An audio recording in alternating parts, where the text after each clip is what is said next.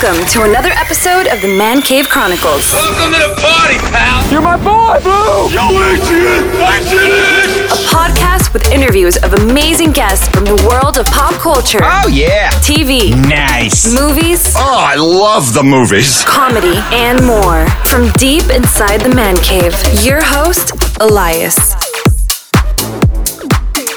Anjali, welcome to the cave. Thank you for joining me today. Thank you for having me in the cave. I feel a little bit like it's this super secret illicit thing to have a lady in the man cave. That's right. It's always I a good thing.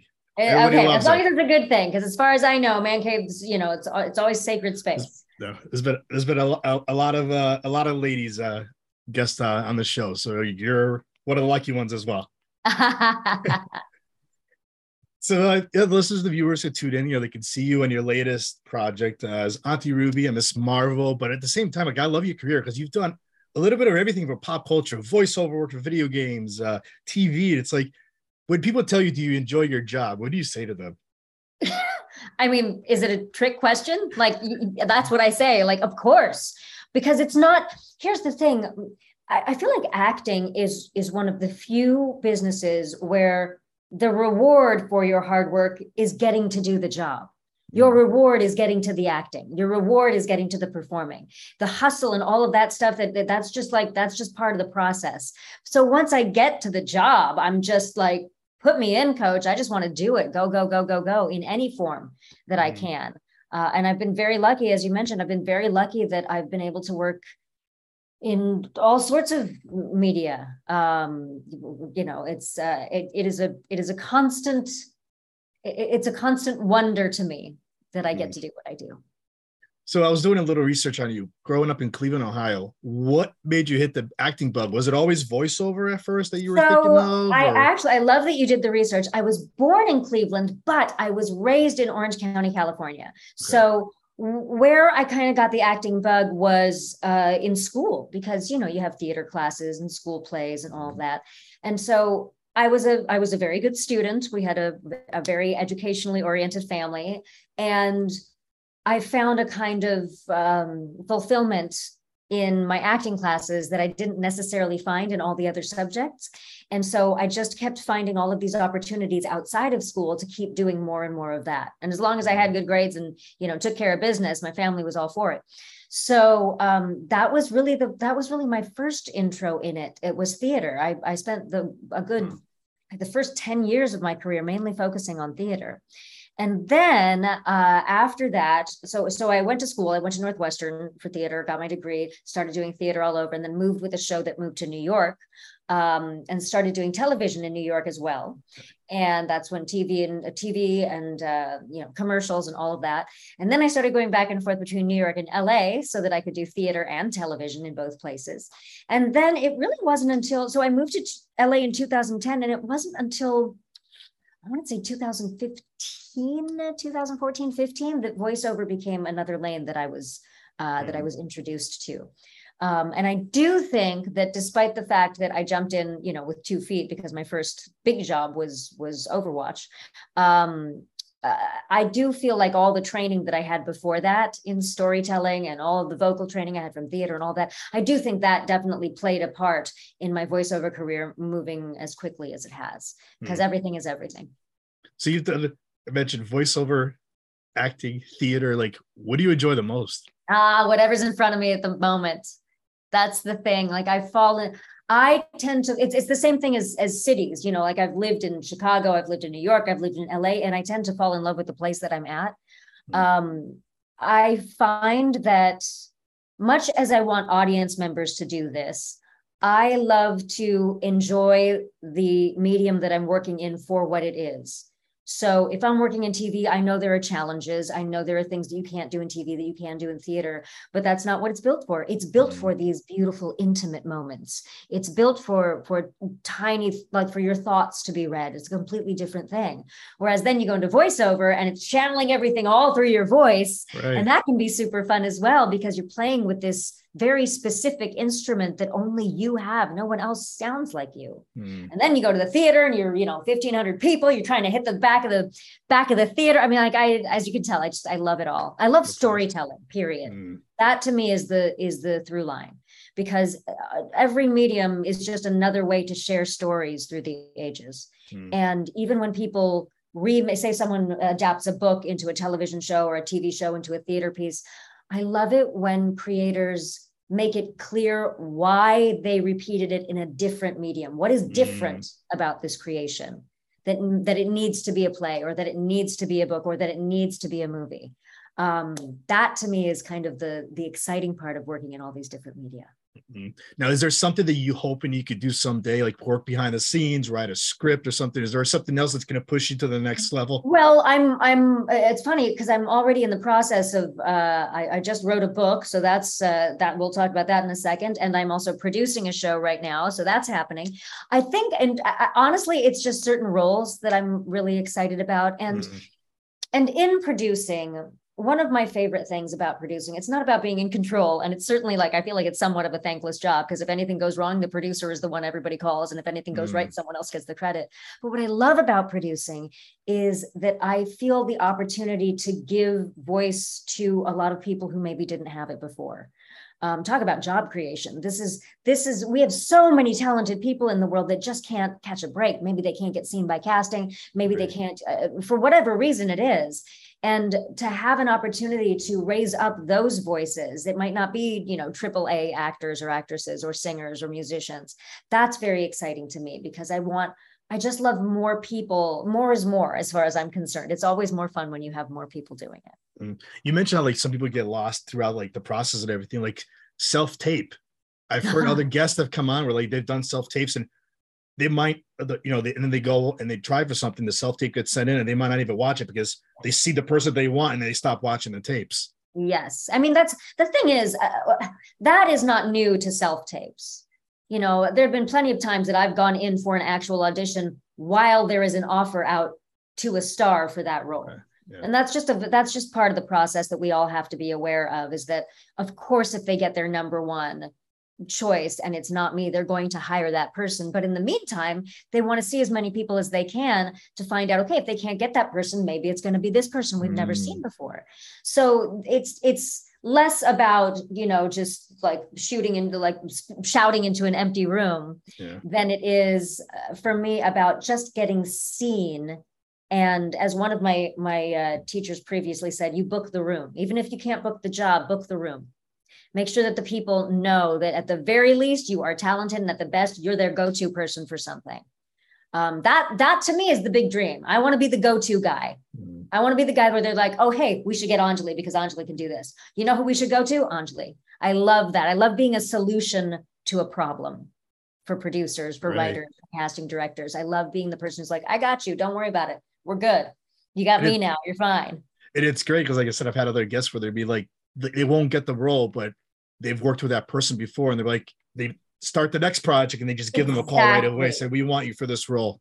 Exactly. And having been on both sides of the table, um, I can honestly say that that absolutely is something that we do. I mean, there, I have a whole folder on my computer of people I want to cast in something or people I want to Mm. connect with casting directors, friends, people I've met along the way, because we do, this is a, it, you know, life is, as there's a book, life is a contact sport. You know, Right. it's who you connect with, it's who you network with, and not in a gross schmoozy way, in a very real, wow, everybody is talented here, but that's the person I want to spend 16 hours on set with and still go to the bar afterwards. Right. Like that's a that's a really exciting thing to be able to put into into process. And now that we have self tapes, casting directors, you know, for better or for worse, they're seeing Mhm. a lot more people because it saves them time. And sometimes that means your tape just doesn't get seen at all. And Mm. it's again it's just uh, it's part of the business that i think um it it's not great we don't love it but it's part of the business that we have to accept in order to be able to get to the fun stuff Right, right. So let's jump right now, jump into the next level now, the video game world. Mhm. Overwatch, uh, Apex Legends. Did you think these games were going to be this huge when you first started Well- doing the voiceover?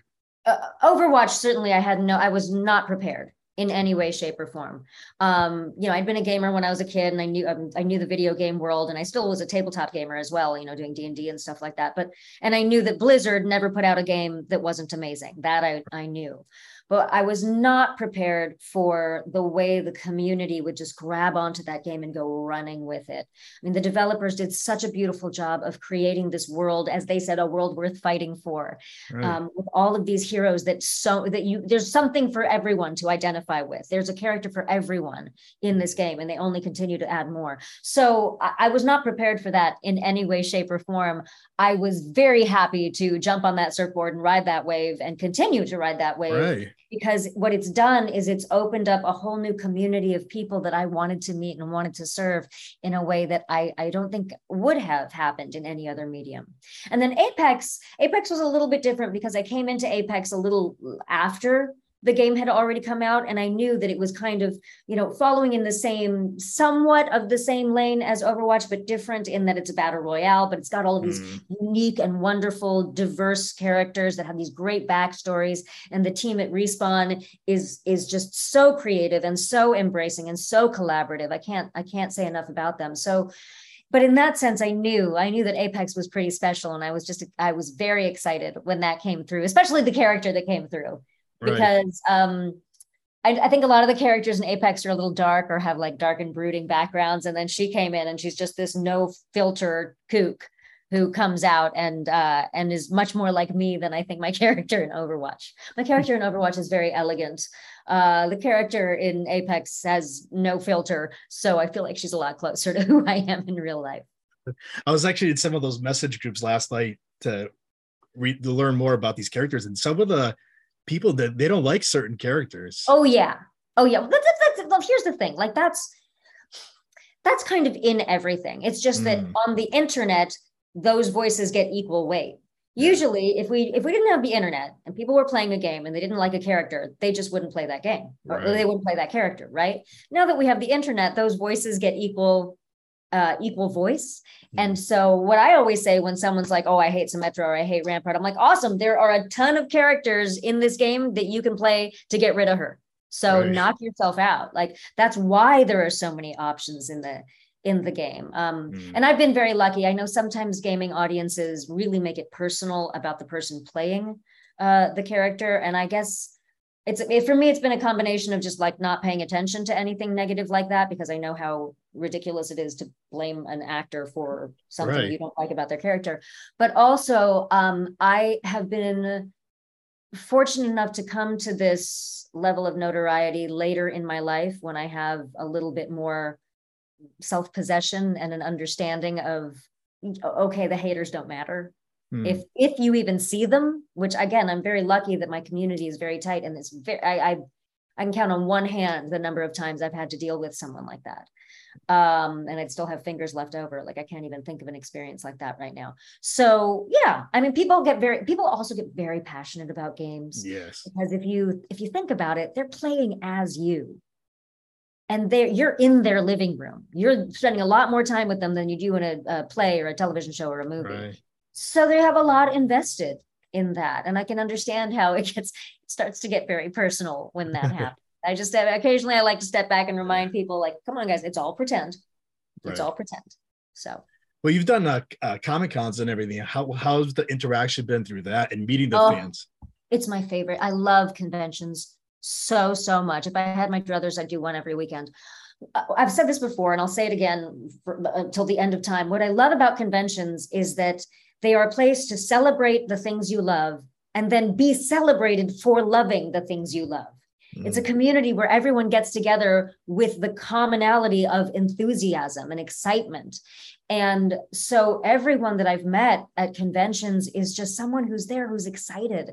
And I'm excited to meet them because it's very rare, you know, in theater or TV or film, it's very rare that you actually get to connect with the people who are watching the art that you're creating or playing the game. But at conventions, you actually get to have that one on one connection. Right. And I've heard so many beautiful stories that have brought tears to my eyes about people who had some kind of life change because of something that they saw or something that they read or something that they played that I was somehow involved in. And it just, seeing that, not just hearing about it uh, in an email or in a post, but seeing that on someone's face, there's there's nothing like it. It it it makes all of the difficult stuff that we have to deal with in the business so much easier to deal with or the uh, not easier to deal with but it gives you more fortitude to deal with it Mm. because there might be days that I don't want to get out of bed. There might be days Right. that I don't feel like doing the audition. But if I'm not doing it for me, I got to do it for someone else because someone else out there needs it.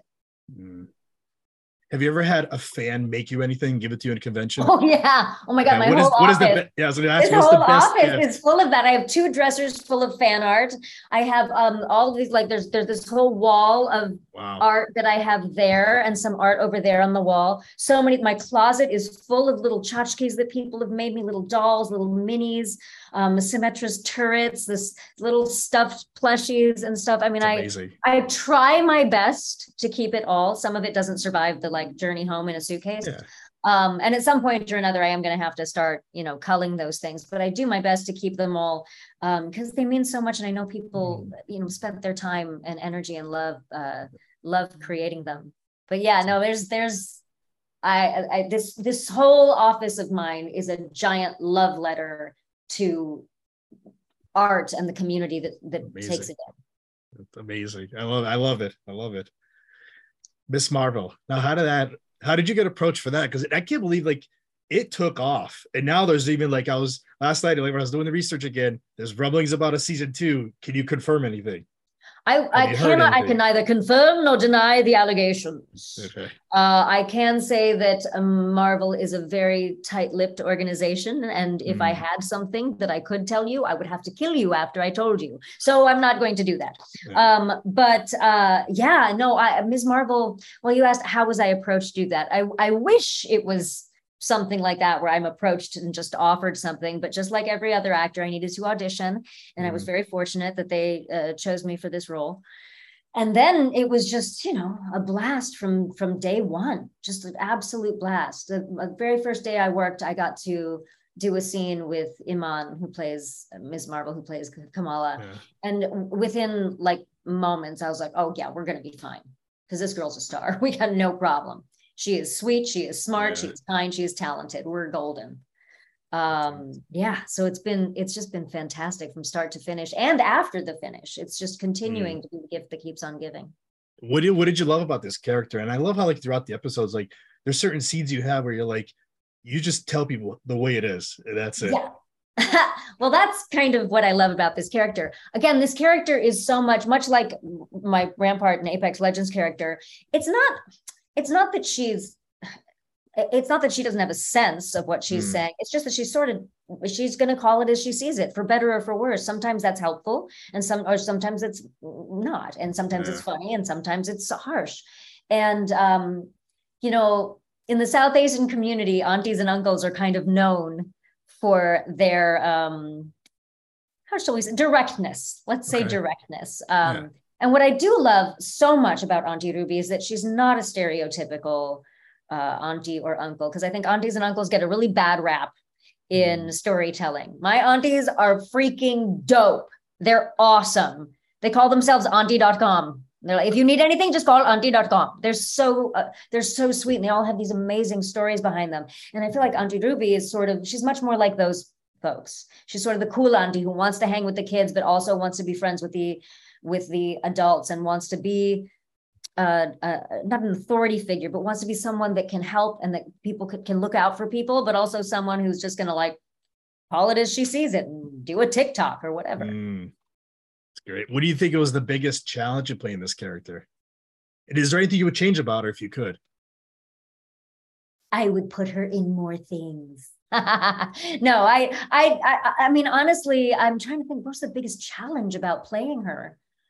Um, the end when we stopped. The biggest challenge was Mhm. not being sad about it, because it was. I, I know it sounds, it sounds ridiculous to say this, but like even you know when we were shooting at two o'clock in the morning and it was freezing outside, I was so happy to be on that set with those people creating the thing that we were creating because I, I we did know we had something special and we did know we had a responsibility Mm. to tell us tell a story well and to and to you know really really make a good showing for a lot of people this show mattered a lot and so to be tr- entrusted with that responsibility and to know you're doing it with really wonderful people um I, yeah i think the biggest challenge was when it was over not getting depressed about it being done What do you think, like Aunt, Aunt, Auntie Ruby? What do you think she brought into the Ms. Marvel universe? Is there? is well she there definitely like- brought some levity she definitely brought some humor and some levity into it um more than anything i feel like that was that was the gift that she gave and that was the gift that the writers gave through her because them create like them creating the Illuminaunties is one of the most genius things i've ever heard. I've never like I, never in a million years would i have thought of that. Um so yeah levity and directness and and sort of a bridge between the older and younger generation i think Right. as well. Um because uh because she has her foot in in both of them. She's friends with the kids and she's friends with the parents. Right. What was your favorite part filming season two? Filming season Oh, two filming season one. I was like, is Sorry. this a trick question? Are you trying to No, sneak me? no, I meant- I meant I see, I see first what you're season, doing yeah. here. Yeah. Uh, what was my favorite thing filming? Oh, probably the wedding. Hmm. The whole wedding episode was so much fun. The dancing and the like to see to walk onto a set and to see something directly out of your life created in front of you with the people with people that look like the people you grew up with and the people in your community and to do it with with fun and and and refer like just to do it the way that they did it um that was just yeah that was a really really really fun episode and i love the dance the dance was really fun Now, if you could be on another show that's part of Disney and Marvel, what do you think it would be? oh god It doesn't have to be with Auntie Ruby's character. Any any show. Woo. Oh my goodness. You threw me. That's a, I like, there's so many that I would want to be a part of. Um, do I have to pick a show or could I pick a movie? Either or. We'll go with that. I mean, I'm rather partial to Doctor Strange. Um, I don't know. Maybe it's because I'm a D&D player and I love the idea of sorcery and all of that. Maybe it's because he's a doctor and I'm Indian and I like doctors. I don't know. Um, but uh, I'm, I'm very partial to him. So being in being in that, you know, um, Avengers universe obviously would be very exciting. I think of the shows, um, if it wasn't for the way it ended, I probably would have want to stepped into WandaVision and all that. Um, although I can certainly That was a step good- into the the future spin-off that is coming for for I think I think it's out there. Um, and uh, I think show wise, I'd probably want to jump into Loki because I think it has Mm. the most possibilities for connection with the other universes. No, Um, vil- villain or superhero? Oh, God, either. Yeah. I mean, really, because they're kind of now the lines are kind of blurred anyway, Right. right? Right. Like, look at Loki. The lines are very blurry when it comes to him. Mm. Um, so yeah, I um, I don't know. It's much more fun not to determine that, right? Right. And hopefully now, like I said, maybe we'll see a season two. There's been rumblings. we'll Yeah, see about fingers that. crossed. I think Fingers- here's what I would want. I would want them to write a brand new series. We have Captain Marvel, we have Ms. Marvel. Now we need Auntie Marvel, and then uh, that's that's the series that I think we should be There on you go. because she's ready. She is. She was born ready. Now, uh, earlier you mentioned about a book. Tell us a little bit about that. Yes. Um, so I wrote a book called I Am Fun Size and So Are You Thoughts from a Tiny Human on Living a Giant Life. And it came out of this web series that I had created back in 2017 as as a as a gift to the community, the online community that I had met that I told you about that Mm. just like embraced not just me, but all of the voice actors that I was working with and and the games that we were in and our characters. And I wanted to give something back. And I realized that, well, uh, you know, yes, I can give back acting that way. But the one thing that I have to offer that no one else has to offer are my particular set of experiences and how I survived them, uh, for Right. better or for worse, whether gracefully or very sloppily, whatever it is. And since a lot of people would write into me, um, you know, write DM me or whatever personal questions, and I didn't feel so comfortable asking, you know, telling them specific advice because I don't, I don't believe in advice. It's all opinions Mm. um, what I decided to do was answer those questions in sort of a broad way from my experience on this show. And uh, the concept of being fun size to me is not about being small. It's about all of us being built for fun, all of us built to have these huge lives, and the world and experience and whatever sometimes makes us feel very small and worst of all alone. So, my goal with the series and then now the book was really to just let people know no matter where you are, no matter how unique your, your set of circumstances is, your challenges, you are not alone. anytime you see someone out there who you think their life is perfect, I guarantee you there is a story behind there that you don't know anything about. And I wanted to share that uh, with as many people as possible. So uh, we are having the official launch events coming up uh, this week. I don't know when this is, I don't know when we're airing this. So I should just like say that, but we are having some official launch events, an online book launch event, a bunch of signings. And uh, yeah, I'm just really excited. We managed to in the first week, we managed to hit uh, number one on Amazon in eight categories and number five on the Wall Street Journal. And just I was I was blown away by how many people wanted to read it, and I was very Mm. grateful for it. Very Are you already brainstorming for another book idea? Oh, I have like five books in my head, but uh, but I want to give this one its time. Right. Uh, you know, the other books that I have in my head are obviously different different lanes and stuff. But um, I feel like this this idea of fun size, this I this this whole I don't want to say it's like a way of life, but just this this this concept of of living your life that way. Yeah. I think there is a lot of opportunity to help people um, with that mindset, and so I'm trying to figure out as many ways as I can to give that its due and to give that to people, um, while simultaneously recording and filming and producing and doing all of the other things that I'm doing. So, but Right. yes, I definitely have other books in the works. In fact, I keep looking over there because my closet has a whole stickies wall on it uh, for the next one that I have yeah. in line. Now, uh, for the listeners and the viewers, is there any other projects you're allowed to tell us about that we'll see you soon on anything? But I am Right. allowed to tell you about no, but I can tell you that there are some really fun things coming, and we're just waiting to find out about the release dates. So um, I am very active on social media. So as soon as I get news that I'm Perfect. allowed to put out there, it is out there. Um, the the one that I can tell you about the show that I'm producing, uh, and I'm producing this in in uh, conjunction with Bankable Productions, which is Tyra Banks's company, and I'm very excited about this show. It's called The B Word. Um, it's about five uh, South Asian women living their lives, South Asian American women living their lives here in Los Angeles, and the challenges that they face, uh, particularly with one of their own who happens to be uh, just a hot mess. And Mm. we deal with a lot of unspoken things or things that don't really get as much as much playtime so to speak in our community a lot of uh, you know we, we we handle the dark stuff as well as we handle the life stuff so i'm really excited to get that out in the world and um and to have a cast uh you know of, of these beautiful strong south asian women Mm. uh and men uh to have that on television is going to be a really special thing too That's great. Is planning like a streaming? You don't know yet. You're gonna pitch it everywhere. Is that what the plan uh, is? this is where I have to go. Uh, I could tell you, but I'd have to kill you. Right. Once everything is public, it comes on out. So, like I said, uh, Yeah. keep an eye out on the socials. Perfect. Yeah. Speaking of socials, let's end the interview by uh, telling everybody where they can find you to keep up with you and all the news you got coming out. Sure, sure, sure. So, I am in most places. I am Sweet Ange with three E's. So, it's the word sweet, but S W E E E T A N J, beginning of my name. That's Instagram, that's YouTube, that's uh, Twitter.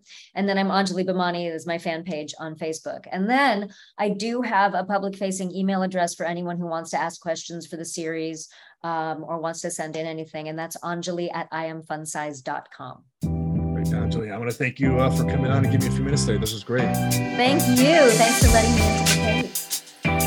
That's a wrap. That's a wrap, everybody. That's a wrap. Thanks for listening to the Man Cave Chronicles podcast. I finally get my man cave. You can find us on Twitter, Facebook, and Instagram at the MCC Podcast and our website, themccpodcast.com. Until next time.